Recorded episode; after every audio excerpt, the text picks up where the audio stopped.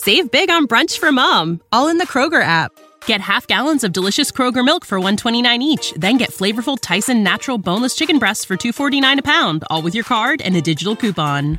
Shop these deals at your local Kroger today or tap the screen now to download the Kroger app to save big today. Kroger, fresh for everyone. Prices and product availability subject to change. Restrictions apply. See site for details.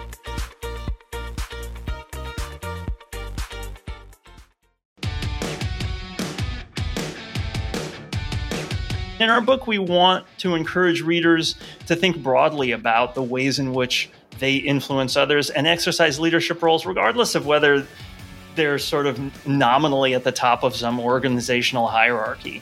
The truth is that leadership manifests itself in all sorts of ways, and those with official leadership titles are only implementing the minority of these important practices. Why did I become an executive coach? I saw lots of great people fail to get ahead at work, while their much less talented peers blew right past them. That made me furious, but also curious. What were great people getting wrong? It came down to helping them re examine what drove success and then helping them make critical shifts, one hard truth at a time. Feel like you're doing everything you were told, but you're not moving ahead at work nor having the impact you seek? Then welcome to 97% Effective with Michael Wenderoth, where we skip feel good, happy talk and engage experts in pointed conversations about what it really takes to move the needle at work and your career. So if you feel stalled or frustrated, or seek that extra edge as you move to the next level, then look no further. This is the Hard Truths Playbook you never got.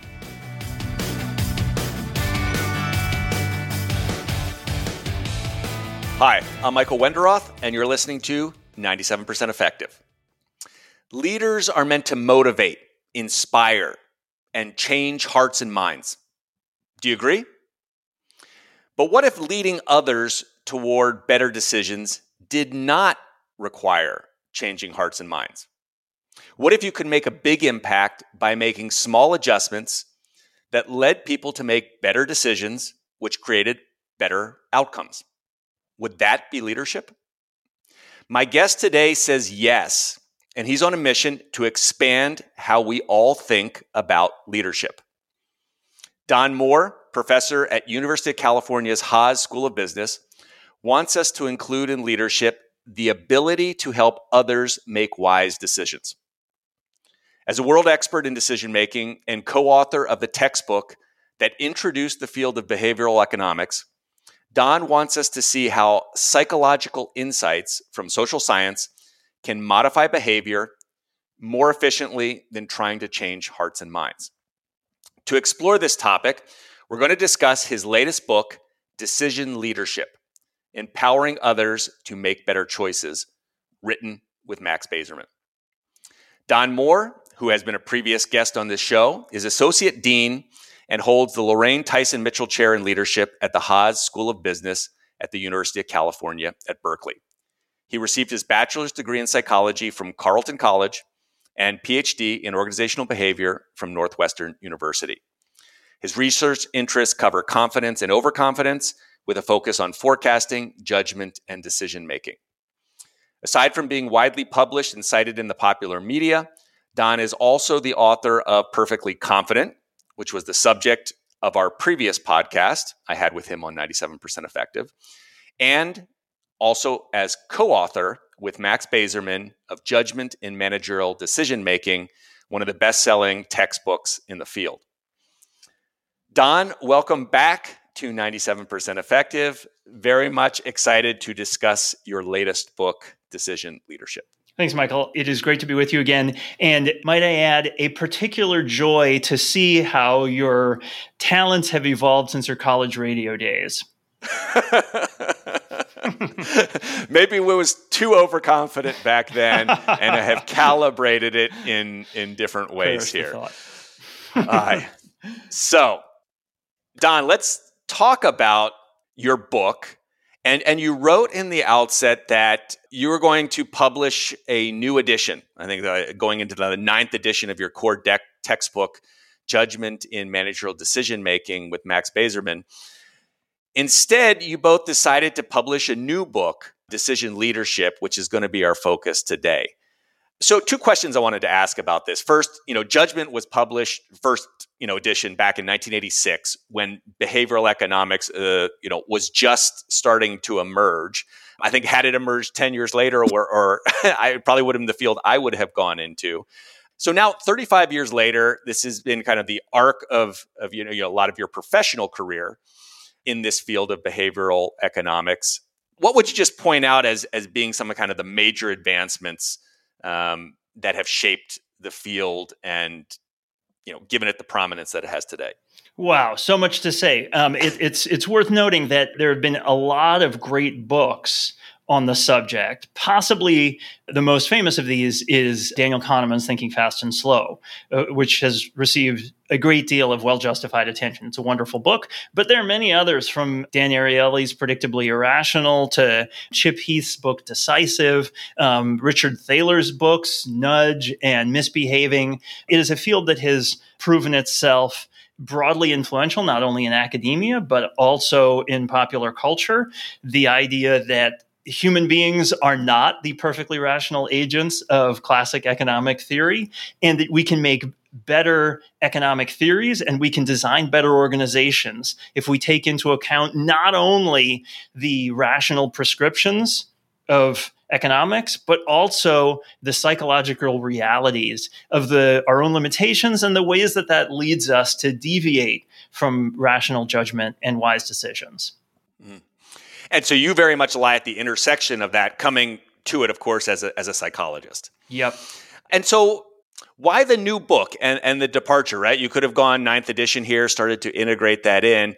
I mean, it felt to me like you very much wanted to make this explicit connection of decision making and connecting it to leadership. And you do, you know, hold the leadership chair there at, at, at Haas but why the departure in the new book? Oh well, it, it, so the the old book was a pointy-headed, nerdy textbook that, while influential, reached a fairly niche audience.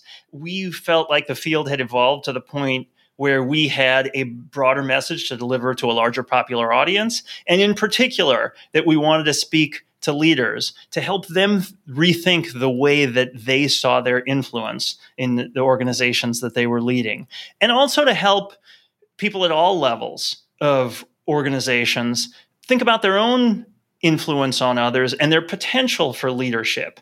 So, one of the things about leadership uh, is that there is a great deal of diversity with respect to what people think it means. And in our book, we want to encourage readers to think broadly about the ways in which they influence others and exercise leadership roles, regardless of whether they're sort of nominally at the top of some organizational hierarchy.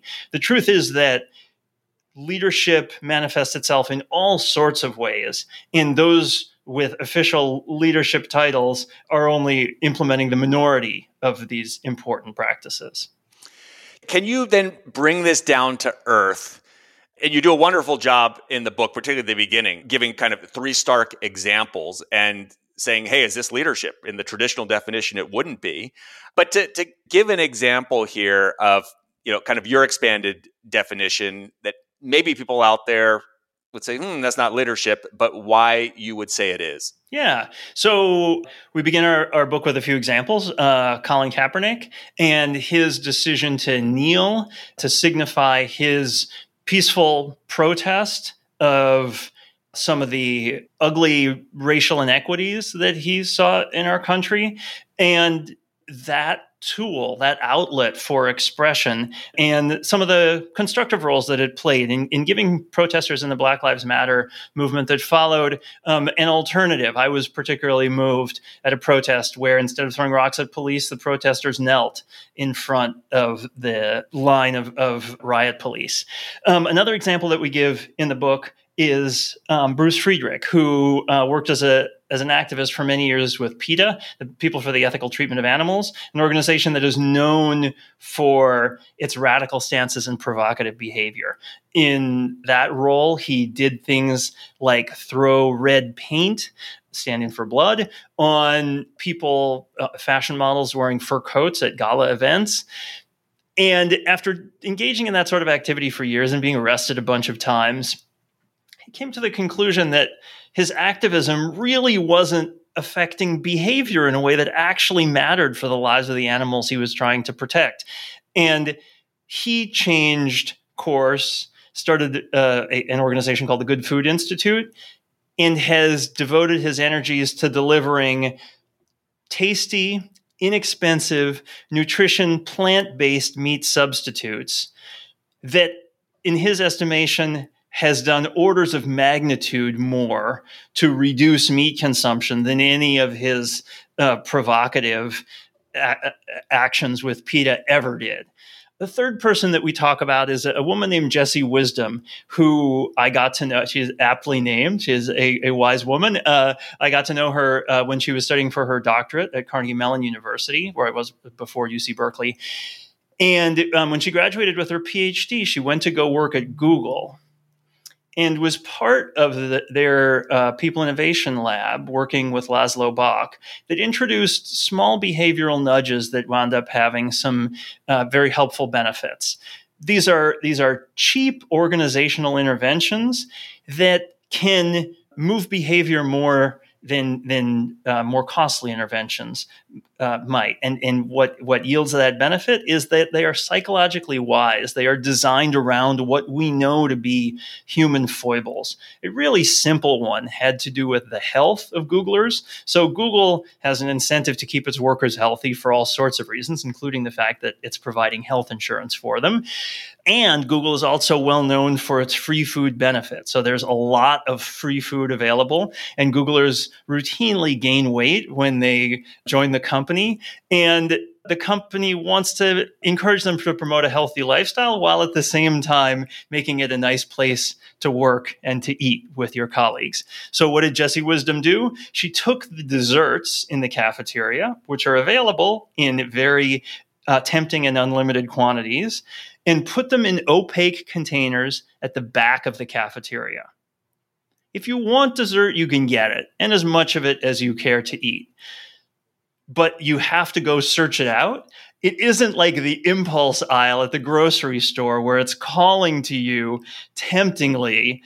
Instead, it, it took some effort to go get it. They also uh, um, used smaller plates in in the cafeterias to encourage people to take smaller portions. And both of these efforts, among others, were successful in helping Googlers uh, control the expansion of their waistlines and keep them a little bit healthier. So small, strategic, deliberate, or in some cases, in the, the, example of Kaepernick, you know, visible acts that that shape. And if you think about leadership as you know affecting outcomes, very much fits into that definition. How, how has this message or this been received in what you politely, I saw the expression on your face kind of said the diverse field of leadership. How's that been received? How's the message been received in corporate and government? Just curious. Well, in our book, we tell a story of a presentation in which people were talking, scholars were talking about behavioral economics and some of the nudges that can influence behavior. So, uh, another thing that Google did when Jesse Wisdom was there was to offer Googlers some uh, simple messages on, on retirement savings that increased their savings. It was well known that, that Googlers, like, like many of us, uh, weren't saving enough for retirement. And uh, in this presentation, there was a member of the audience, a, a professor of leadership, no less, who raised his hand and said, anchoring Googlers' estimates of the right percentage of their salary to contribute to retirement. Like, if leadership is about changing hearts and minds, then little nudges like that that influence behavior without influencing anyone's beliefs, does that even count as leadership? And the answer provided at the time. Not, not Max or I can't claim credit for this, but um, uh, Cass Sunstein and, and, David Laibson, two behavioral economists in uh, the law school and the, and the uh, economics department, respectively, at Harvard, responded to this questioner by saying, if leadership is about influencing the behavior of others, if leaders if leaders seek to matter because they exert a positive influence in the world, then doing so in a way that comes at a small fraction of the cost of changing people's opinions about something, but nevertheless has the exact same desired outcome in terms of changing behavior, we think that qualifies as leadership. And I would agree. Great story.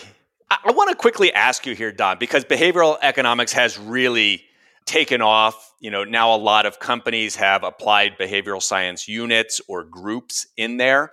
And and whenever you see a, a, a trend kind of take off, there's the danger sometimes that it goes too far. And I, I did have a previous guest on, behavioral scientist, applied behavioral scientist, who said, I love that interview. There is a lot of behavioral science BS, Jason Hreha.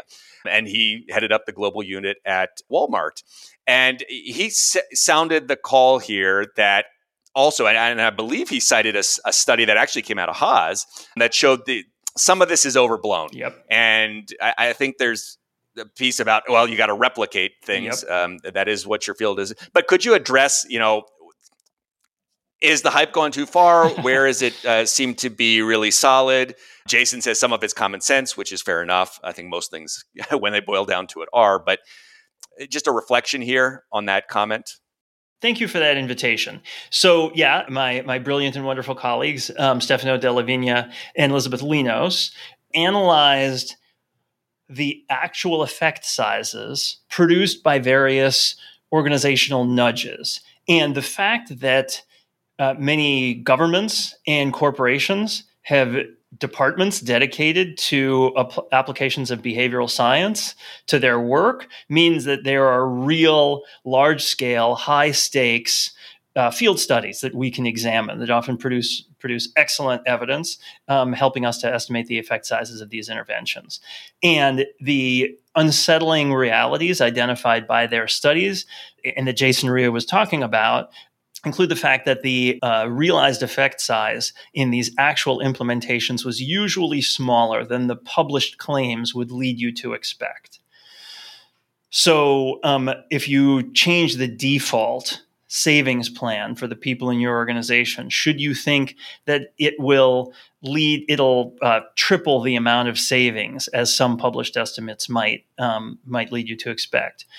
Well, if the research results that get published are those that are most interesting, most surprising, and most impressive, then you have to be aware of the tendency the publication bias is likely to get you an overestimate of those effect sizes.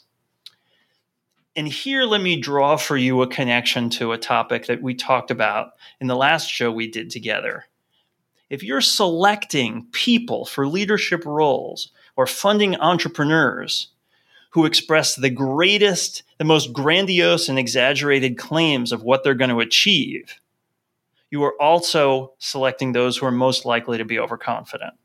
Right? So we've got this, what economists would call an adverse selection problem, whereby selecting yeah. those that are most extreme, the nudges that seem like the, their published claims, wow, you can produce this huge effect with a small intervention, um, you run the risk of overestimating how much you can do with these sorts of, of nudges. So, um, yes, it is worth being realistic about um, the effectiveness of small behavioral interventions. Um, and it's easy to overstate their impact. That the greatest risk of that overestimate comes if they come if they displace other more effective, perhaps more costly interventions in lots of schools and in many other organizations, leaders have been taken with the some some of what I suspect are overstated results for belongingness interventions, right? If you're worried that you aren't holding on to the underrepresented demographic groups that you're working so hard to recruit, they leave the organization at higher rates. Well, you might be tempted to look for fixes there. There's some there are going to be some costly and expensive fixes and they're going to be some cheap easy fixes. The cheap easy fixes are like you show them a, an hour long um, belongingness intervention where you tell them you belong here and think that that's going to fix all the structural inequities in our society. Uh-uh. So when those small behavioral nudges crowd out more costly interventions, I think that that is a problem. But the real upside of these nudges is that they're cheap, right? So yeah. you can implement them uh, at, at relatively little cost. Where, like, the United Kingdom's Treasury collected this is one of the, the success stories that launched the nudge unit within the British government and has inspired uh, so many others, so many other governments to follow suit.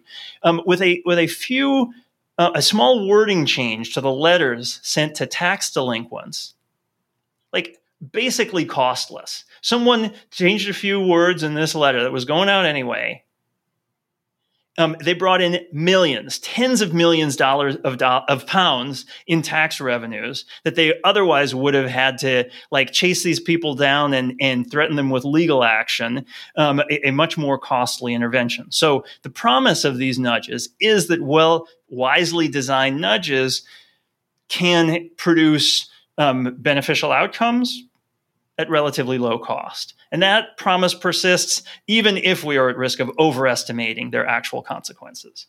Mm. Yeah, so I'm hearing be skeptical.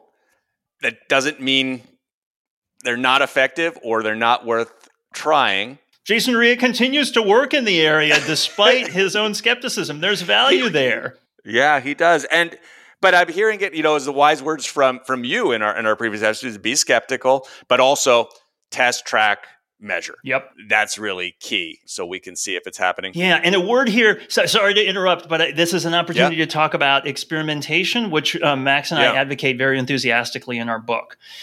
As a, an organizational leader, sometimes it, ironically, it can be easier to get consensus around the implementation of some new practice for onboarding new employees, say, rather than to conduct an experiment testing the effectiveness of different onboarding practices. But if you're skeptical of the effectiveness of the new nudge or belongingness intervention you want to implement, you need to test it. You can't just buy it hook, line, and sinker and believe that like the prior published claims are all true. No, you want to test it in your organization. Does it actually work for the sort of people and the sort of uh, work challenges that they're facing? You should run an experiment. And, and CEOs and leaders in corporate America should take this lesson to heart and run more experiments, testing things out. In tech, companies have gotten much more comfortable testing, running experiments on their customers, right? When you show up to Amazon, they're always running randomized trials, comparing different web interfaces and seeing um, what which ones make it easier for customers to buy. But organizations could benefit from running a lot more experiments.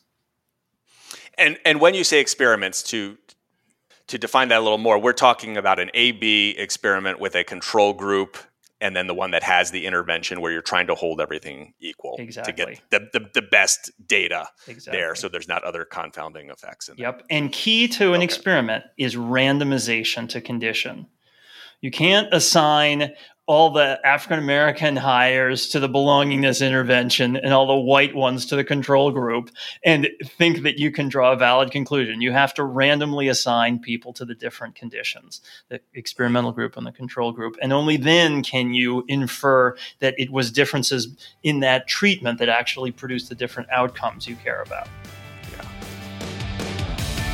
You've been listening to 97% Effective with your host, Executive Coach Michael Wenderoth. If this interview is making you think, make sure to share it with a friend. Now, back to our interview. You've raised a lot here around uh, kind of what's at stake or the benefit that we can get from from interventions. And, and you recently wrote this article, well, last year, that very much sounded the alarm. It was kind of a look back at the pandemic response, our government's response. And so there is this kind of lore of overconfident leaders. And that article was so good. I'm going to put it in the show notes, but do you want to call anything out here? Because this lure of overconfidence, we get the overconfident leaders, and boom, is, you know, a yeah. lot of big, weighty decisions that affect millions could be at stake. So I like that article so much. I wanted you to invite you here to to speak about it. That's very kind of you. I, I, think the article highlights some of the dilemmas more than uh, easy fix solutions to the problem. I mean, if we elect leaders or promote candidates or fund projects based on what their champions say about how likely they are to succeed or the benefits that they will yield. Which makes total sense, right? We want leaders who are going to do great things. Then we are at risk of um, voting in or promoting those who are overconfident, who have promised too much.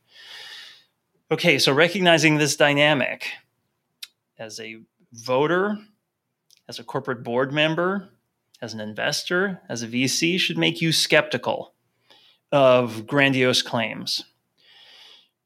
What should you do instead? Well, sometimes you're in a position where you can actually ask the contender, the candidate, the entrepreneur to um, commit to what it is that they say that they're doing, that they that they're going to achieve.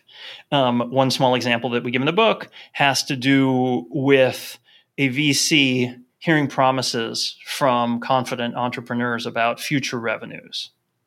Okay, you think that revenues are going to quadruple in a year, and that it's going to justify a um, $8 per share valuation on our $100 million investment. Okay, let's make a bet on that. If sales have grown as you project, we'll take that valuation. If sales are fall short of that, we want our investment to be worth a greater percentage of your company. This you want to structure this bet in a way that allows the person on the other side to bet on what they say they believe if they're right, if they really believe it, they should be eager to take your bet. This sort of uh, contingent contract holds the opportunity to reveal exaggeration because if they don't really believe what they're saying, they should be scared to take your bet. What would that look like in the political realm, or, or there's not as much harder, harder to much design harder. there? Okay, yeah, I mean, as a voter, you'd like to love uh, it, but to yeah here's some track record a proven track record and and try to pin the candidate down to some very specific predictions of what what they will or won't be able to achieve mm. But as a, as an individual voter it's hard to hold a presidential candidate's feet to the fire that way right right so your book don you reference it as almost a utility belt. I love thinking about this kind of the Batman utility belt where you've got different pieces in terms of architecture, things that you can do to frame decisions, to create culture, systems, processes that draw on all of your body of work and research. To, to pick a few that, that we may have time for. The first one, and this is a question that I wanted to get to when I was reading your previous book, Perfectly Confident, and we did not get to in the previous interview, which was very much everything you talk about here is being deliberate, being systematic, putting processes in place to get better outcomes and calibrate confidence, get better forecasts. And that very much contrasts against intuition. Okay. You know, in my gut, I know when I know. I've seen the pattern so many times before. And Perfectly Confident didn't really address that straight on. I didn't feel like that. Your new book does. And I was pleased to see that when I read it because I love him, but I know you guys attack him. Malcolm Gladwell in his book Blink. So when that came out, that captured the imagination and attention of a generation of leaders. Uh, this one, honestly, and I'll admit it, included.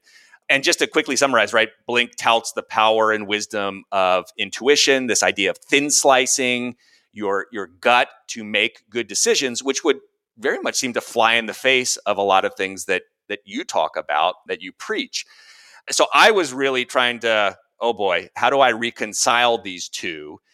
And then you smack on in chapter two uh, address this, and Gladwell has been kind of smacked down on this by a lot of you guys. Can you unpack this, eh, eh, you know, for us, deliberation versus intuition, and how we ought to be thinking about this. What is really evidence based?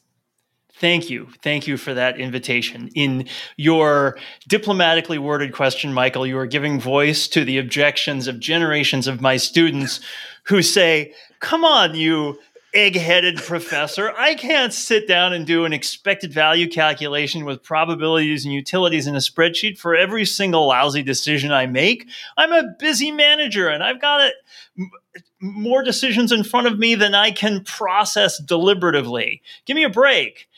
It's true, of course, that uh, that we make small decisions routinely and the truth is that intuition serves as a very, very useful guide.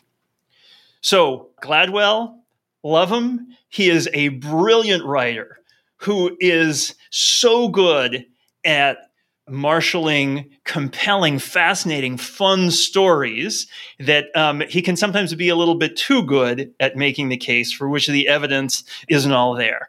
He uh, and, that, and that is what academics took him to task for. In the first half of his book, Blink, he makes the case for intuition. And I would say much of what he says is right.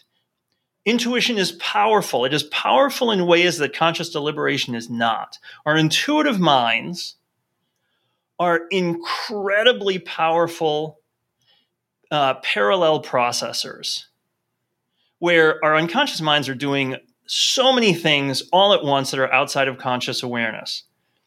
They are processing breathing, body temperature, digestion, heart rate, balance, attending to massive amounts of data input from our ears, from our eyes, from our senses of smell and touch, more data than we can possibly process consciously. And so they make our lives very simple, and intuitive gut guidance is often quite good. It processes a lot of data and evidence that sometimes we might not, we might have difficulty processing, accounting for, and justifying consciously, logically. It is also possible to train intuition. Gladwell's magical 10,000 hours isn't quite as clear a, a threshold as, as one might think uh, based on based on his books, but um, it is nevertheless the case that seeing patterns over and over and over can make experienced professionals' uh, intuitions better, especially under circumstances where you're getting a lot of clear, immediate feedback that helps you hone your intuitive sense of the relevant inputs and helps you make better decisions. And this is a message delivered in the second half of Gladwell's book, which is not as thoroughly remembered as the first half of his book intuition is not perfect. It is biased in predictable ways. There are things that are more salient or memorable or evocative or powerful for intuition than they ought to be. Recency effects are more powerful. Salient examples or memorable um, instances stand out and are intuitively compelling in ways that they shouldn't be. What's the probability of you experiencing an earthquake living in the San Francisco Bay Area? Well, you can bet after the 89 quake that people were much more anxious about quakes than they are now in, with several decades without a major quake. Well, so people buy, want to buy more earthquake insurance after an earthquake. The actual risk of earthquake goes down after a big quake.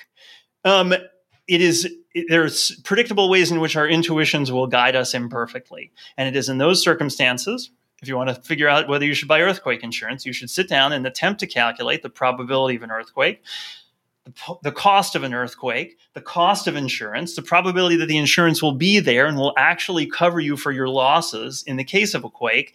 These are all sort of more rational analyses. How scared you feel about the possibility of a quake is only weakly informative about the value of purchasing earthquake insurance. When the stakes are high, it's worth doing a systematic analysis. And that's going to be the tiny minority of instances. And when you say this systematic analysis, my mind is going to this, and I want to ask you this, Don, because you are there in the heart of Silicon Valley. And we are in the period with AI, algorithms, the power of machines.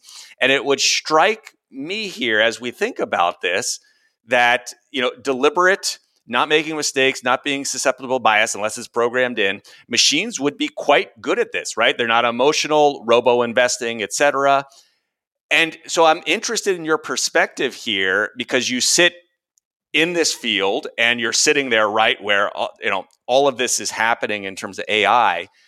Humans, technology, decisions? I mean, are you seeing how this might be combined? Are machines going to take over? Would they be better at this in practice? I know I've just dumped a lot on you there, but say whatever you want on this because I think you've got a very interesting perch and perspective. Yeah, there is a long history that goes back well before the advent of smart systems like GPT that document some of the strengths of algorithmic decision models.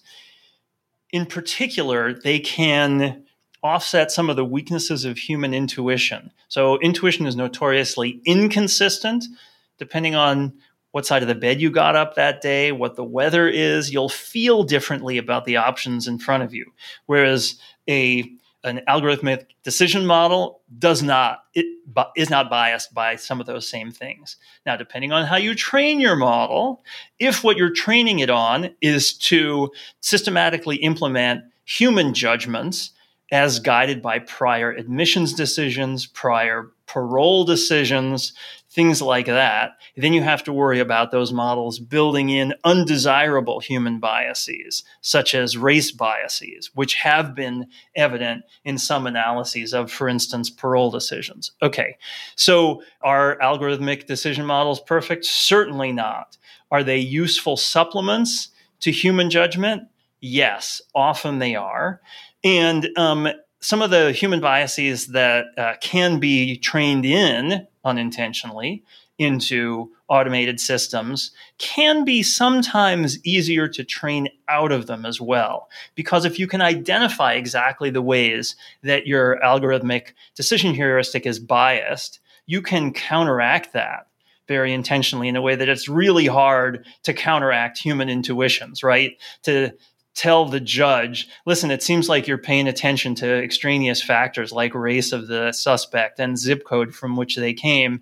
Like, it's going to be harder for the judge to figure out how to counteract that in their own intuitions than you can counteract it in the in the algorithmic parole model that you've built. A fascinating future in this area. Um, so we'll have a, a future podcast to t- talk about this.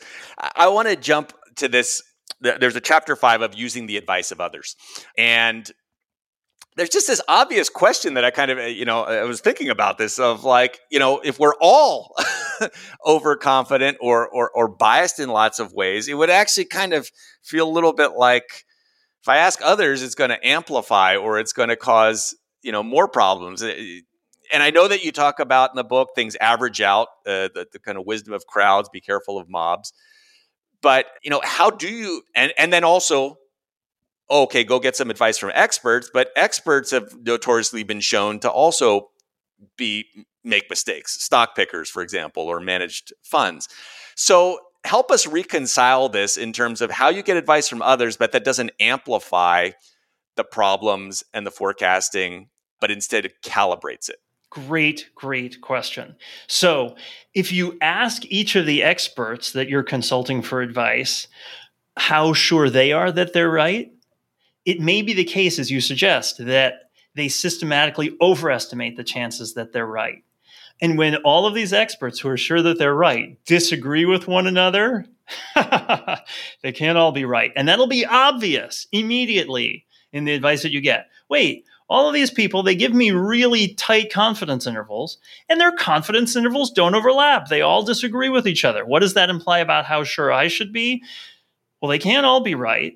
If I'm at risk of being wrong like they are, I better broaden my confidence intervals, think more more widely about this. So, um, if if the idea of going to seek advice sounds complicated and labor intensive, let me just offer a few thoughts on easy ways that organizations and managers can implement the advice that we're giving, that they should listen to advice. You can listen to other people by inviting their input, soliciting that input, and doing so in a way that prevents them from contaminating one another. You go into an important meeting to make a decision, whether that's who to hire or whether to fund a big project proposal. Well, if the key issue there is how much money this project is going to make, is it going to succeed or is it going to fail? You want to sharpen that question. What are revenues, what are annual revenues going to be three years out? invite people to show up to that meeting. Maybe you send them a link to an online survey that they complete before coming, where everyone submits their estimate, maybe a confidence interval around it. If you can't do that, maybe you open the meeting by posing this question and inviting everyone to write down a guess. Then you share all those guesses and invite people to discuss. That is an incredibly revealing exercise that should help you it'll it'll identify the, the many differences that there are within the group and open the way to exploring those differences in a way that, that helps you bring down your certainty that you know what's going to happen and maybe um, build in smart hedge, hedging bets that that where you think through oh if this fails or if it turns out that it's fabulously successful against our predictions like can we handle that? Very practical. Don, as as usual in our conversations, we're running up at, at time here, and so while there would be more that I would want to talk about the book, I would turn it over to you and say, is there any other section or point that you'd like to emphasize around decision leadership? Again, a huge utility belt that people can draw from, but anything that you would point to as a final closing Sure. In, in, our book, we, we work hard to remind leaders of the role that they play setting the ethical tone for the organizations that they lead. That well intentioned leaders often think they're demonstrating their hard headed determination to achieve success by saying, do whatever it takes to hit your numbers. And when they put that sort of pressure on their employees and turn a blind eye to the methods that they use in order to achieve those results, they can wind up unintentionally putting pressure on their employees to cut corners, to exaggerate, to misstate the numbers. And any leader who, who cares about, who has an ethical compass, who would like the, their organization to behave in ways that they can be proud of, should want to build systems that make it easy for their employees to behave ethically. So that's what decision leadership and the way we articulate it is all about. You build systems to make it easy for people to choose wisely, to make choices that are consistent with the interests of themselves, the organization, their teams, and the larger society of which we're a part. In doing so, they um, expand the pie in the sense that they're making decisions that, that are better for the organization and the, the larger community. Those are the sorts of systems all of us should feel good about implementing. I'm glad you brought up the point around ethics. It is the one that I wanted to cover, and you have just addressed it. But I, I will say here that even the most ethical people in an organization that has systems and incentives, it is it is very hard to break free from that unless they leave. So the importance of leadership and design there critical and your book very much dedicates a chapter to strategies to use there. Don, what is next for you? You've got so many things that you have worked on over the years. There must be something that's going to come up in 3 to 5 years. Is there a, is a big question that's in your mind that you're working on? In your overly generous introduction, you mentioned the, the role that I'm occupying at the moment. The, the dean, Ann Harrison, whose leadership I admire deeply, came to me and asked me if I would serve as associate dean. And when she did so, I said, I love my teaching and my research. And if I say yes to your invitation, I'm not going to be able to do those jobs as well. She looked me in the eye and said, you can't pick the moment when greatness calls. so now I find myself in the job of associate dean, trying to implement some of the leadership lessons I've written and taught about for so long. And it is an inspiring and worthy challenge. So, taking a leadership role in this institution that I love so much is something that I struggle with and take joy in every day. Well, Haas is incredibly lucky to have you look forward to you reflecting on uh, what you're able to also achieve there as a leader, as an associate dean. A very fine and great institution. Don, how do people reach you, follow you, connect to you, see your work? Most accessible way to reach me is through my books. So pick those up. Thank you for plugging those. Courageous listeners might look up some of my published uh, scholarly work, and that r- ranges in accessibility in it from all sorts of different outlets. They can they can read about my or see lists of, of my published work on my website, learnmoore.org. And if they are motivated to do so, they can come to the Haas School and participate in some of our executive education programs in which I teach regularly. You, Michael, have been the beneficiary of these programs yourself. Yeah, this fantastic education programs. I, I highly recommend them. Don Moore, Associate Dean, Professor at the Haas School of Business, University of California, Berkeley. So happy to have you not once, but twice here on 97% Effective. Thank you so much for your time. My privilege. Thanks, Michael. Thanks. Thanks for listening to 97% Effective, where we skip happy talk and help you break through and ascend one hard truth at a time. Help others discover this show leave a review and rating wherever you listen to your podcasts.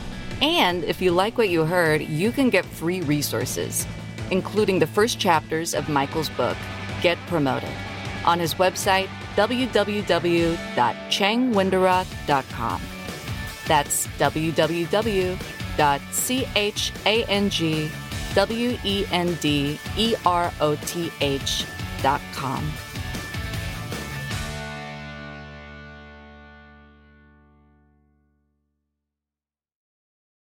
Save big on brunch for mom, all in the Kroger app.